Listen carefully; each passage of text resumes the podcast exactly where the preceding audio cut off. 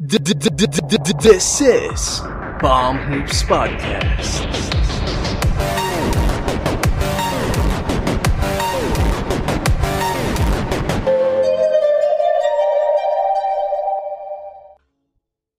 What is up, guys? This is Palms Podcast hosted by Jem and Jello.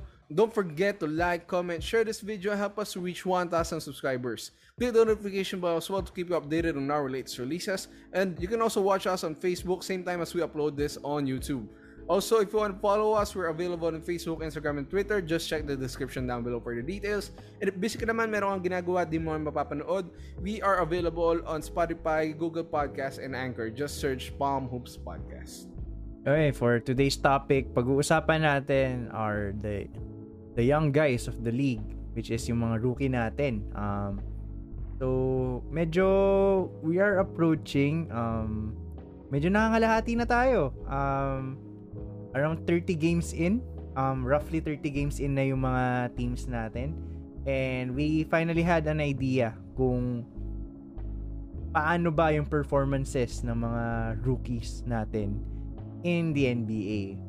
So, syempre simulan na natin sa mga top picks. Nandiyan sila, yun, sila Cade Cunningham, Jalen Green, and the other guys. So, sino dito yung mga ano, tingin mo nag-stand out sa mga top picks natin? Perhaps the number one most standing out is Evan Mobley. Pero hindi nalalayo si Scotty Barnes. Mm. Kasi pareho sila na eh. They're basically the same player, I'd say, na defensive uh, pass plus sa team nila, can score on all three levels, and are, ano, long athletic young players Mm. na can develop into something like Giannis Antetokounmpo or maybe something like a LeBron James. Something to that extent. Or Scottie Pippen. Legit, parehong-pareho eh. Parehong-pareho yung image na nakikita mo sa kanila. Mm. So, there is a possibility for those players to turn out to be something like that. Mm. Another player is Cade Cunningham na although mababa yung percentages, he's putting up triple doubles and player puts up triple doubles kahit mababa yung percentages. Saka bata. I think I think people like that kasi uh, Luka to a certain extent was something like that. Kumbaga 40% shooter si Luka. Konti-konti na lang, 39. That would have still been acceptable nung rookie season ni Luka. And pag rookies naman talaga, expected yan na syempre adjustment period. So, hindi ka naman agad sanay sa pace ng NBA, sa intensity, sa physicality. So, it's understandable na mababa talaga ang field goal percentages ng mga rookies. Siguro, bonus na yun eh kung maka sub 45% ka na shooting. Mm. Malaking ano na yun eh. Malaking bonus na yun. Siguro kung center ka, okay lang na kasi like siguro normal lang naman sa center na nakaka 50% eh. Mm. Kung ano ka, kung taga dunk ka lang naman or taga putback ganun. Pero for guys like Cade Cunningham na I I think nagbi-build around na yung Detroit Pistons for him. Um you really have to ignore lang yung field goal percentages and focus on the production alone. And getting multiple triple doubles as a rookie, um, that means you're a special player. Hindi naman lahat nakakapag triple double eh. Naalala ko nga yung ano, si Kevin Porter Jr. a few games ago na alam mo yun, nung namintis yung bola, kahit may re-rebound na kakampi, hindi nila kinuha para oh, para para makuha niya yung triple double. pero turns out, yung topic ni Shengun para sa kanya is Rebound na considers rebound na pala ni Shengun yun. So, kinaltasan ng isang rebound si Kevin Porter Jr. at hindi siya nakapag Triple ano, double. nakapag triple Unfortunately. double. Lungkot naman nun. Oh, well, tama lang naman kasi medyo, ayun na, dinaya. We want things to be natural eh, as much as possible. Ayun. Pero for Kid Cunningham, it looks natural eh. Oh, And wow. yung pinaka-recent game na napanood ko sa kanila, which is yung game winner ni Kyle Kuzma against the Pistons. Nung overtime, tuloy-tuloy, three straight possessions. Si Daniel Gafford that game, I think he had six or seven blocks. Hindi siya natatakot eh. Parang, oh, sige, mablock, sige, subukan mo akong i-block, pero susubukan ko pa din na makascore. Ayun nga, he scored, I think, three straight bas- baskets nung overtime. Sadly, hindi nga lang sila nanalo. Pero, a player uh, who who wants to take over that young in an overtime game, that's ano, that's something special. And I think Cade Cunningham can be a potential MVP candidate when perhaps in 5 years, 5 to 6 years, mga ganun. Hmm. Ako, tingin ko, ano eh, si Scotty Barnes yung steal ng draft na to in terms of the top picks. Hmm. Kasi, hindi, kung magko-consider ko siguro ng steal sa draft, you also have to consider yung position ng team na nag-draft sa kanya. And the Toronto Raptors didn't look good after last season. Uh, obvious na they needed some changes. They needed, uh, quote-unquote, new, new beginning. Although they had pieces like Fred VanVleet and OG Anunoby and Pascal Siakam, alam mo may kulang eh. Parang walang, nung nawala si Kawhi, may nawala talaga dun sa team. And Mm. I think they found their diamond in the rough in Scotty Barnes to be something like a Kawhi level of player na Mm. oh may not be good right away pero you see the potential that he can be super super good as a player in the NBA. Nakita natin yung ilang games na nag-put up siya ng double doubles, mga 20 point games and pinuri siya ni Kevin Durant na he's only 20 years old pero he's playing like a veteran on the defensive end. Yung galaw nga nito, parang si Yanis talaga eh. Yung Oo. ano, nag-aabang na magkaroon ng open lane, tapos i-drive niya. Pero ang pinagkaiba nito kay ni Scotty Barnes, may shooting. Hindi takot tumira ng tres. And si Yanis, ngayon lang niya natutunan talagang shumot eh. So imagine, parang ano yan eh. Um, it's like having a hybrid na Kevin Durant and Giannis Antetokounmpo. Parang ganun yung vibes ni ano. Which is Scotty really Barnes. scary if you Oo. consider yung potential nun. Although that's all potential, we still need a few years to see kung ano ba talaga. Pero based on potential alone, that's really scary. Eh, pati si Ton Maker. Ganda ng potential nung Oo, pero time wala na eh. nangyari. Pero yun, ceiling na pala niya yun. Mm. Pero let's look naman doon sa player na similar kay Scotty Barnes, which is Evan Mobley. Mm. Oh, Evan Mobley, no one really expected Evan Mobley to be, uh, kumbaga, high impact player agad. Oo, magaling. They're, kumbaga ano siya eh. I think he was the third pick, no? Ah, He was the third pick. And mataas yung expectations, pero not to the output early. na binibigay niya. ah, not this early. And ah, marami nagsasabi na project pick daw siya. Kasi physically naman eh, pag titignan nyo, medyo NBA payat. ready. Medyo payat. Ah, oh, medyo payat. Pero Pero for a yung- position na lalaruin niya, na which is sa combo forward, I think he's na. good enough. Oo. Yeah. Pero ayun nga, eh, ta- tsaka kung titignan mo yung skill set niya, parang titignan, hilaw pa to ah. Pero the Oh, yung numbers, skill ano set eh. yung hilaw eh. Pero yung numbers niya parang, uy, okay. May blocks, may rebounds, may shooting kahit papaano. I mean, yes, it, ano, it needs some work, pero it's not that bad eh. Hindi naman siya yung talagang, ano, parang si Dwight Howard dati na wala talagang shooting. Hindi, may ano siya, may mid-range siya. Um, siguro parang similar mold siya kay DeAndre Ayton noon nung Oo. rookie year ni DeAndre Ayton na yes may nagpo-put up ng numbers ganun pero alam mo mas mataas ang ceiling neto ni ano Mobley kaysa kay Ayton kasi may ano eh may go to offensive game siya eh. Mm. And, Whereas si Aiton naging dependent sa ano eh, sa mga nagbibigay sa kanya ng Oo. scoring opportunities eh.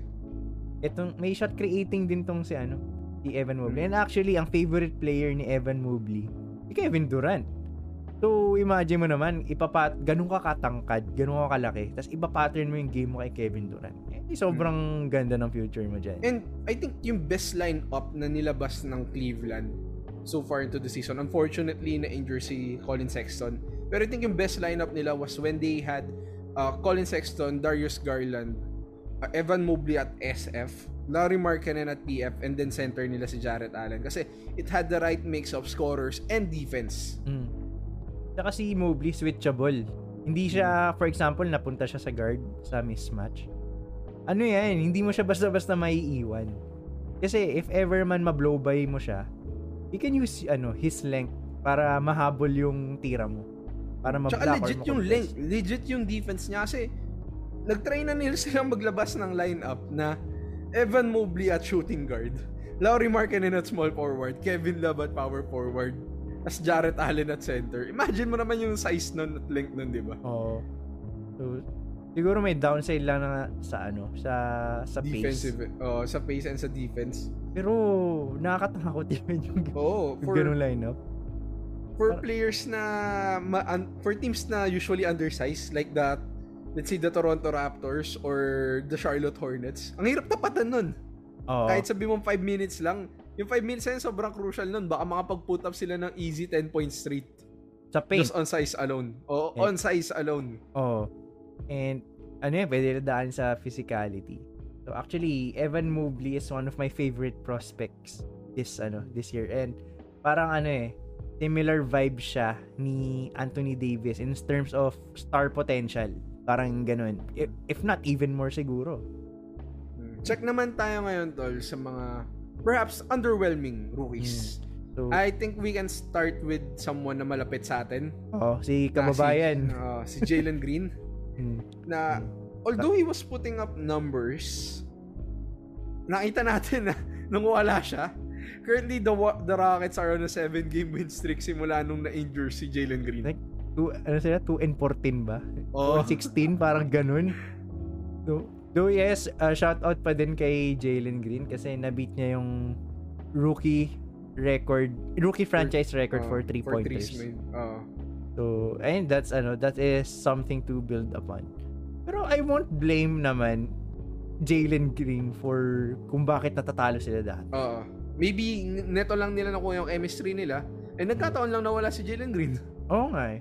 Kasi alam ko ano eh, you start ng streak, panalo sila nandun naman si Jalen Green eh. Uh, So, siguro ano lang, it's a matter of timing. Pero, yung percentages kasi ni Jalen Green eh. Alam mong hilaw pa. Uh, He's trying to be, ano, a star.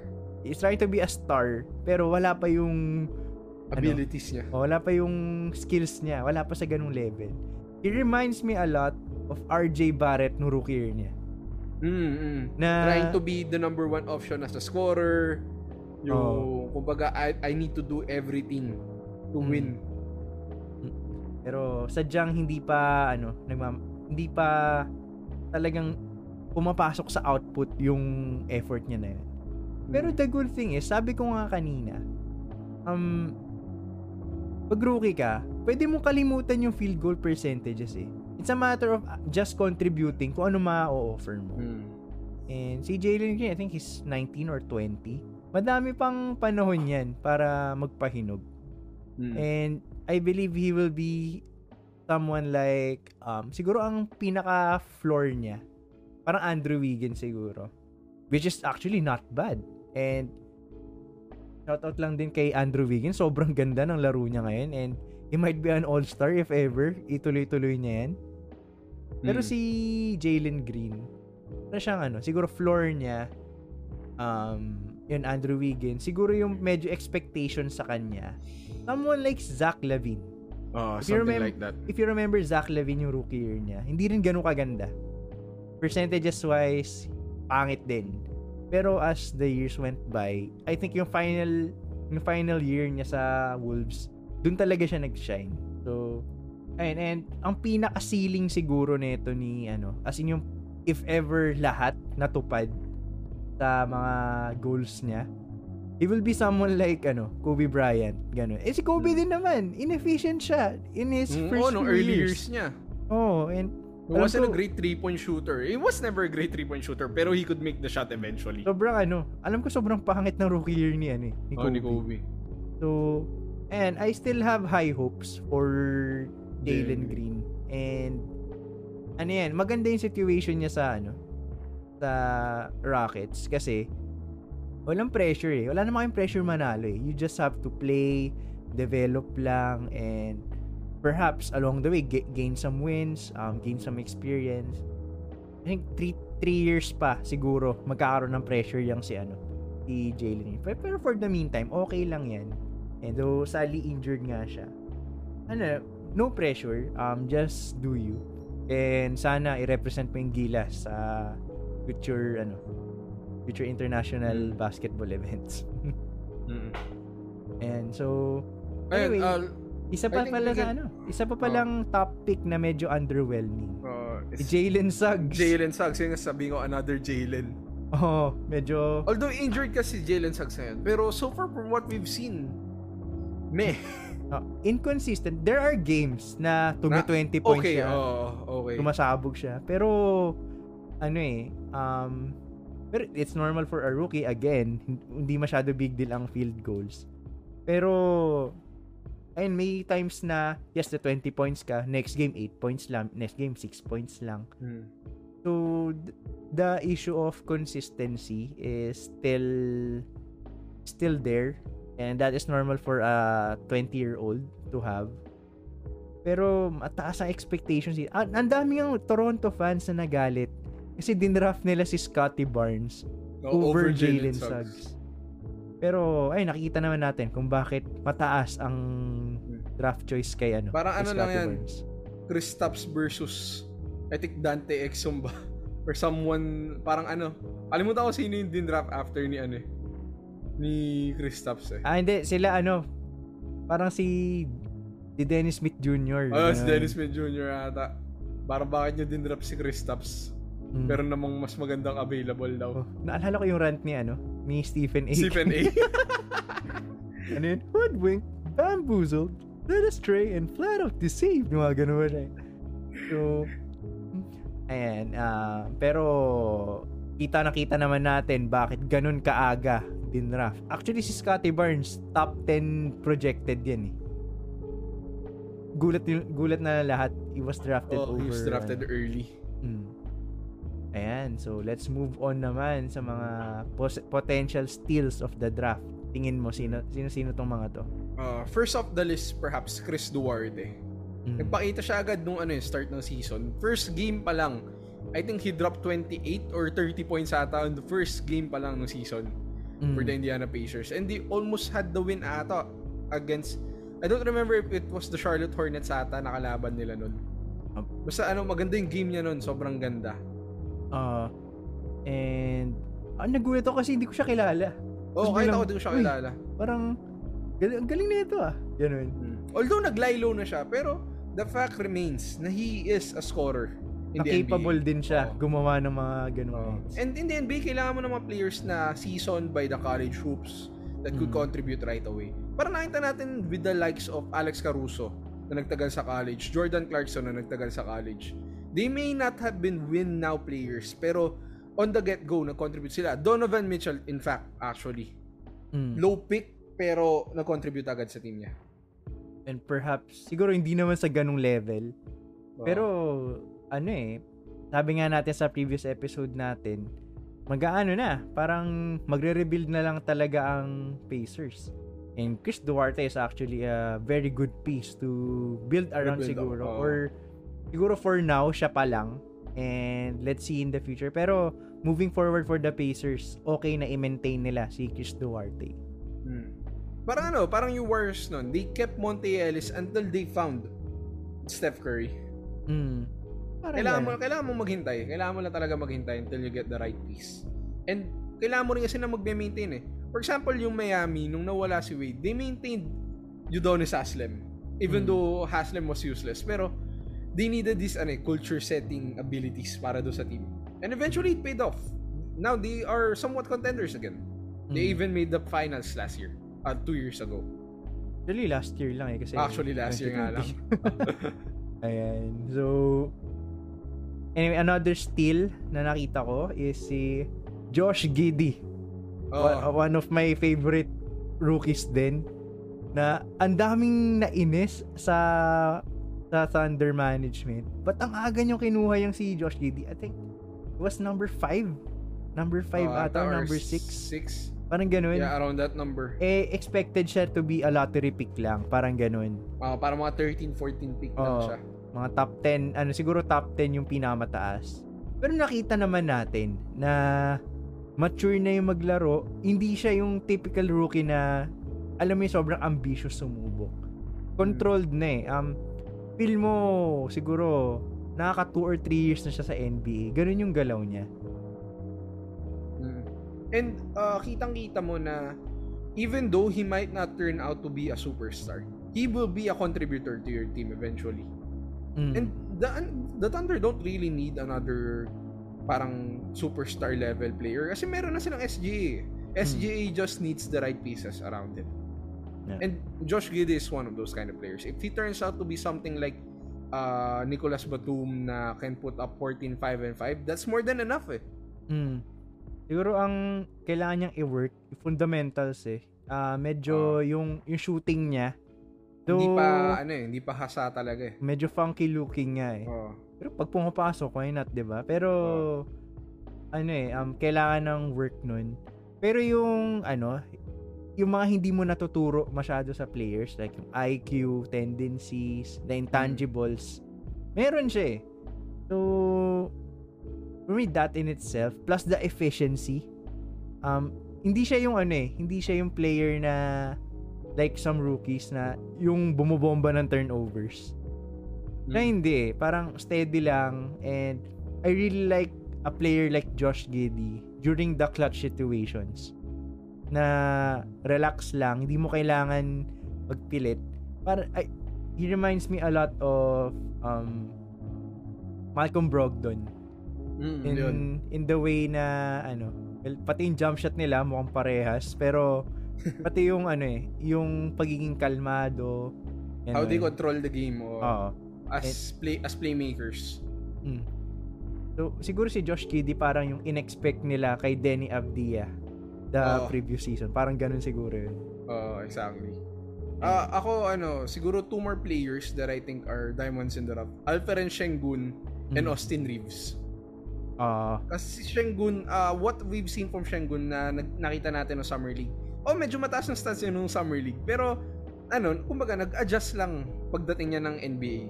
Ah, Pero ano, it's still something to build around. I think he's averaging around uh, 7 points and so, around 6 rebounds para mga ganun numbers. Pero that's more than enough for a player like him. Na ano, Off the bench, eh. hindi, hindi siya ano eh, hindi siya starter level, pero he could be a contributor to your team. mm. And although ang weird nung nung ano niya, free throw Ah, recall yung niya. kinakausap niya yung bola. Naus ang bola. I think it works. Oh, Kasi pumapasok eh. sa mga may pinakamagandang percentage sa mga rookies sa free throw line. It actually reminds me a lot like yung parang kamukha niya sa NBA, si Yusuf Nurkic. Oh. Parang ganun eh. Ano mukha sila magkapatid, di ba? Na Oo. pati yung buhok parehas eh.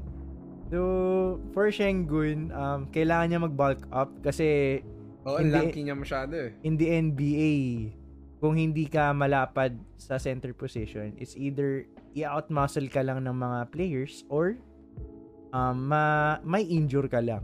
Oo. So, kailangan niya mag-bulk up. Siguro around 250 to 260 pounds. Okay na siguro yun for ano Mm. for a 7-footer. Oh, and he needs to practice his shooting. Kasi Hmm. ang sama talaga nung shooting niya sa tres. Parang feeling ko hindi pa ganun kaganda yung shooting form niya eh. Although Euro player siya and Euro players are Known known for to have shooting. good funda- fundamentals. I think that's a part of him that he needs to fix. Actually, you can argue na Cheng, parang si Şengün pa yung mas magaling na rookie sa kanila ni ano ni Jalen Green, Oo. 'di ba? So Kasi ano eh, yung mga although madali kasi mag-contribute. I'm not saying it's better to be a center than a guard. Pero mas madali mag-contribute if you're a big man. may rebounds agad eh. Oo. So ayan, and next na di-discuss namin yung favorite naming Oo. rookie. Ang nickname nga namin sa kanya A+. Kasi lahat ng ginagawa ni Austin Reeves, well at least when he's playing, is yung tamang play. Oh, parang sa my career, 'di ba? Oo. Yung you start with a player na walang stats. Pero yung mga good screens, maganda yung ano, Oo. pasok sa lane, ganun. Oh, lahat lahat ng ginawa ginagawa niya pag naglalaro siya is a positive. Although may lapses sa defense, I think that we can attribute that to inexperience. Yung Mm. mga yung stances niya, yung reaction time niya, that's all on experience. Eh. Syempre ibang pace yung NBA, ibang physicality. Pero in terms of offense and yung basic defense, he he gives it his all and laging tama yung ginagawa niya. At least 9.5 times out of 10. Mm. Though hindi nga lang talaga shoot mo shoot masyado Oo. yung jump shot niya. Pero there, those are open looks and nakakakuha Oo. siya ng mga ganun. Hmm. Actually, ano eh, maganda ang praise sa kanya ni Coach Frank Vogel. Saka ni Mm. LeBron James. So, really, those two those two personalities, ma-impress mo. Sobrang big deal na nun. Mm. And sina ano, coming from his predecessor na si Alex Caruso. Sabi ni Alex Caruso, I see more potential in him than I saw in myself when I was in that position. Kasi si Caruso ganyan din siya nagsimula. He was a two-way player turned uh, minimum contract. Tapos he, he rose his way up into the rotation. Eh, si ano nga, si Caruso, alam ko mid-season signing pa yan eh. Si, Austin Reeves from the start of the season. Oo, Nakuha ka- naglalaro na siya agad sa team. Oh, and actually ano eh, meron kasing dalawang guys yung Lakers na kinuha noon. Si Mac Mac lang, tsaka si Austin Reeves. Actually, mas hype pa ako kay ano, kay Mac Mac lang kasi kilala yun sa internet na dumadak, may scoring, ganun. Pero si ano, si Austin Reeves pa yung maintain ng Lakers sa final lineup nila. So siguro No. I, I expect Austin Reeves na similar to Alex Caruso, may time pa rin sa G League talaga. There's no shame in playing in the G League. And marami ng mga naging magaling na players that came out from the G League. Si Chris Middleton, a former G League player. Um, Paul George played in the D League nung time nun. Mm. So, ayan, si Austin Reeves, siguro, he's two or three years away from being, Kung being uh, a uh, definite rotation piece. ah, pero, ano, um, you'd love to have a guy like Austin Reeves in your team, regardless kung contending ka man, rebuilding, selling, or buying. Mm, Kasi ano eh, ito yung mga tipo ng player na hindi ka matatakot ipasok kasi walang yabang. Mm. Talagang hard work and honest game lang yung nilalabas nila. Kasi alam nilang wala sila no natural gifts na meron yung most players in the NBA. So Hmm. they have to grind their way into it. Siguro si Austin Reeves, I I see a lot of potential sa una syempre sa defensive end. Um, if tama naman yung tendencies mo, ano yun eh, parang it's kind of natural na hindi kasi lahat magaling na defender and siya, tama yung ano niya. He's going on the right direction when it Oh. in terms of the defensive mindset in the NBA. And the offensive game naman niya, actually, dun ko nakikita bakit siya mas may potential kesa kay Alex Caruso. Oo. Ang ganda ng shooting form niya eh. And perhaps, if ever swertihin, ganun, he can be someone like, ano, someone like Tyler Hero. Parang, hindi naman siguro ganun kagaling. Pero a double-digit contributor off the Oh, bench. may- Pwedeng maybe- ganun. Actually, I see a lot of Kyle Korver. Mm, pwede din. Kung, kung madedevelop niya yung shooting niya na may konting defense. Ang problema kasi is uh, he's hesitant to take the three. Usually, he, he has the shot. Pero the moment nakita niya nag-adjust yung defense, pinapump fake niya. And that's something you have to learn in the NBA na defenses are easy to catch up to you. So you have to take the shot when you have it. Okay, so another one steal or surprise for me is si Franz Wagner ng Orlando Magic. And actually, in my opinion ah, mas magaling si Franz Wagner over Jalen Suggs sa Orlando Magic. Pambira naman. Si Franz Wagner, consistent na siya eh, na double-digit scorer. Oh, And si Jalen Suggs, though minsan sumasabog, though sadly injured nga ngayon, ano eh, nagkakaroon siya ng mga dry spell na 6 points, 8 points lang. Si Hmm, Franz tsaka Wagner, ano eh, consistent yung consistent shooting eh. na double digit. Hmm. So, and from coming from a European style of play, German kasi to, kapatid ni Ni Moritz Mo Wagner. Wagner. oh. And, former Laker. Oh, former namin. and actually, teammate niya sa Orlando Magic, Hmm. though hindi masyado pinapasok. And Wala, actually, mas magaling yung kapatid niyang mas bata sa kanya eh. Oh, parang ano lang yan, yung Yanis bros. Ay, yung uh, Anteto, Antetokounmpo Ante bros. Compo bro. Mas magaling si ano, si Yanis kaysa kay Thanasis sa ano, sa, sa Bucks. Pero, ayun I'm looking at Franz Wagner. Okay siya na, I don't think he will be an all-star. Pero he can be someone like Kyle Kuzma in a team. mm, Na- defensive specialist, May na may scoring. konting scoring, Oh, may ganun. konting playmaking, may konting rebounding. Yeah, and moving forward, I mean, you're building around Jalen Suggs. I'm assuming na they're building around Jalen Around Suggs. Jalen Suggs, yes. So, kailangan mo ng assistant sa scoring. And yun yung ma-offer ni Franz Wagner. Mm. Ano na lang, siguro, repetitions na lang kailangan nito eh. Kasi, medyo polished na yung offensive game niya. Um, siguro defensive end, more to improve. Pero, yung mga defensive pieces ng Orlando, if kompleto, malakas. Mm. Si Jonathan, Jonathan Isaac. Isaac. Saka si Mo Bamba. Si Mo Bamba actually. Nanggugulat siya this season na he is one of the top blockers, I think he is second or third just behind um Miles Turner and Rudy Gobert. I think siya ata yung third nun. So, ano yan, magandang yung wings ng Magic. Maganda siya. Like, perhaps two or three years more. Siguro, kaya na siguro nila lu- lumaban for a playoff spot. Yeah, uh, I think ano lang talaga. Uh, kailangan lang nila ma-develop yung team nila. Same same thing you said talaga. And eventually, pagka nananalo ka na, veteran players will come to your team eh. Mm. Uh, you just need a couple of veteran players to your team and you will be able to play in the playoffs and actually contend. Eh, Yung Warriors, ganun sila nagsimula. They never really had uh, a great team in terms of youth building. Pero they had solid pieces in Steph and Draymond and Clay. Tapos, in came Barbosa, in came Livingston, in came Igodala. And eventually, they became a contender. Mm. And I think that's the path for young teams talaga.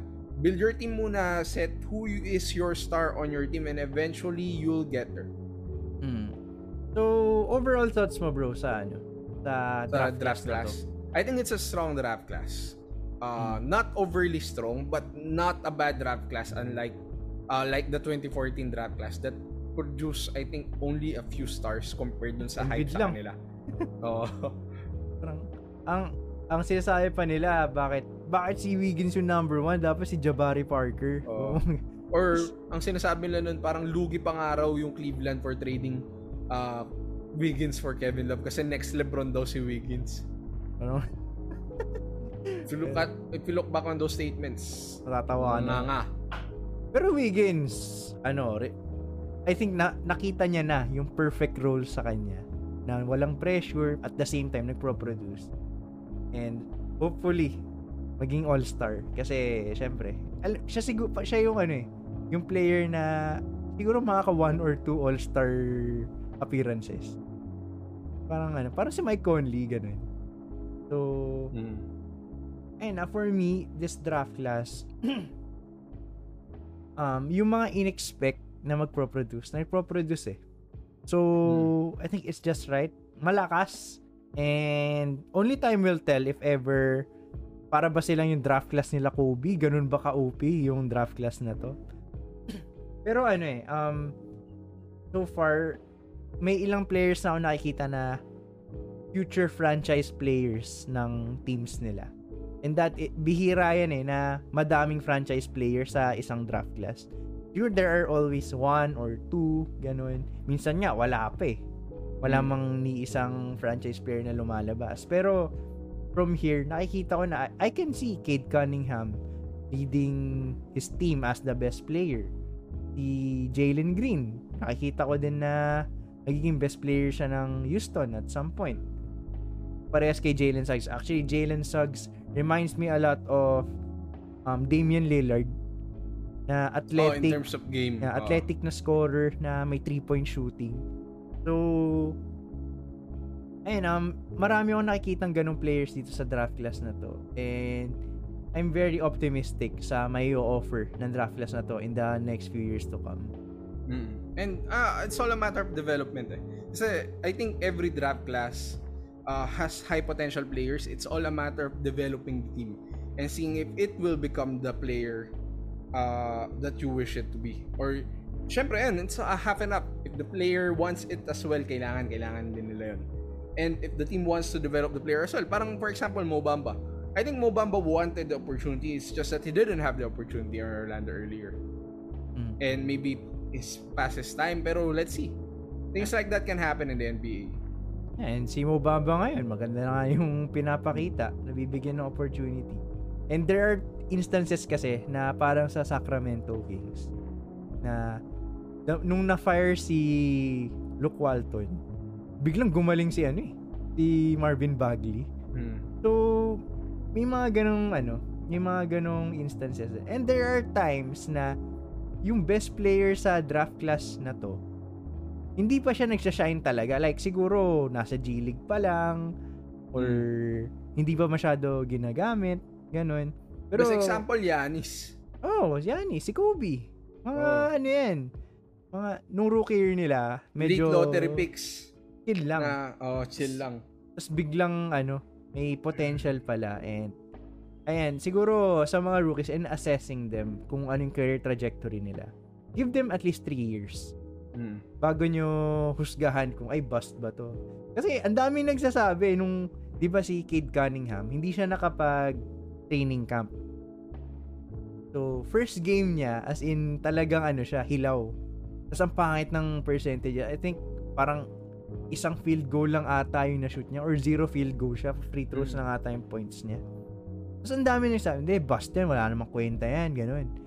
And ayun, a few games later, nagti-triple-double na. LaMelo Ball last year. Sobrang pangit ng ano niya. Ng, Percentages niya. Ng debut niya. Debut game niya. Alam ko, Oh. zero Parang- out of something siya. Oh, parang pareho sila ni Lonzo ng debut game eh. Halos pareho. Parang zero, zero percent field goal siya Oh. time na yun eh. And a lot of people were saying na, eh, bust yung sila Melo Ball. Pero Turns you out, look, he was the best player in the draft. oo. siguro, medyo argue, medyo mapapag-argue mo pa si Anthony Edwards or si Oo. LaMelo. Pero he's up there. Na, I think he might be an all-star this season. This year, uh, And so guys, ano, share us your thoughts. Um, may mga na-miss ba kaming rookies? And sino ba yung mga paborito ninyong prospect um, in the 2021 draft? Um, comment down below and makikita namin yan and mapapag-usapan namin yan. And perhaps, baka mag-guest pa kayo sa podcast namin. Actually, nami-miss ko na yung time na may guest eh kasi ano, sila, sila lang yung nagsasalita. Tapos tas kami ni Jello, nakikinig lang. So again guys, don't forget to like, comment, share this video and subscribe. Click the notification bell as well to keep the updated on our latest releases and help us reach 1,000 subscribers. Uh, don't forget to uh, check us as well on Facebook. Uh, we upload this video same time as we upload it on YouTube. So mapapanood nyo kami on both platforms and if you want to listen to us while on the go, we are also available on Spotify, Google Podcasts, and Anchor. Okay. And if you're a Filipino podcaster like us and gusto niyong kumita ng money on the side while doing your passion in podcasting, uh, register on podmetrics.co and use our code PalmHoopsPodcast.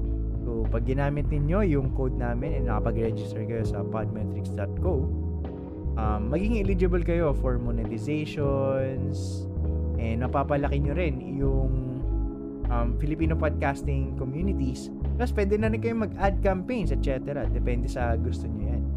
So again, register your podcast on podmetrics.co and use our code PalmHoopsPodcast. And lastly, ngayong malapit na ang Pasko, and siyempre nag-iisip na tayo ng mga ibibili na regalo sa mga loved ones natin.